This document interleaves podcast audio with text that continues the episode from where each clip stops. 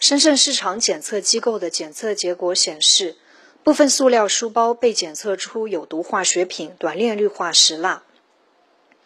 短链氯化石蜡是我国严格限制的有毒化学品，但在有关书包的安全性标准中并未被列入。这个标准上的窟窿，让含毒书包躲过了一次又一次文具用品质量抽检。国家强制性标准是确保产品质量安全的底线。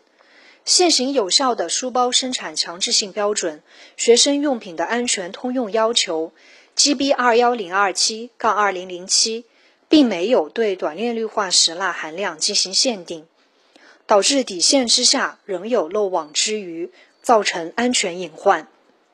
这种现象表明，有关部门对于书包质量安全还没有足够重视，没有抓住书包安全的痛点，及时修订相关标准。市场监管部门抽检书包质量的工作还停留在上面不改、下面不动的状态。书包安全性强制标准不能长期落后于现实需要，必须尽快堵住标准上的窟窿，才能治标治本。而且，不光要建立书包上短链氯化石蜡的限值标准，还要举一反三。对使用类似材质的铅笔盒、中性笔等文具用品中是否存在短链氯化石蜡暴露风险进行检查，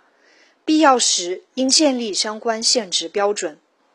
无毒只是书包等文具用品质量最基本的要求，有关部门还必须树立起提供更优质文具产品的高线，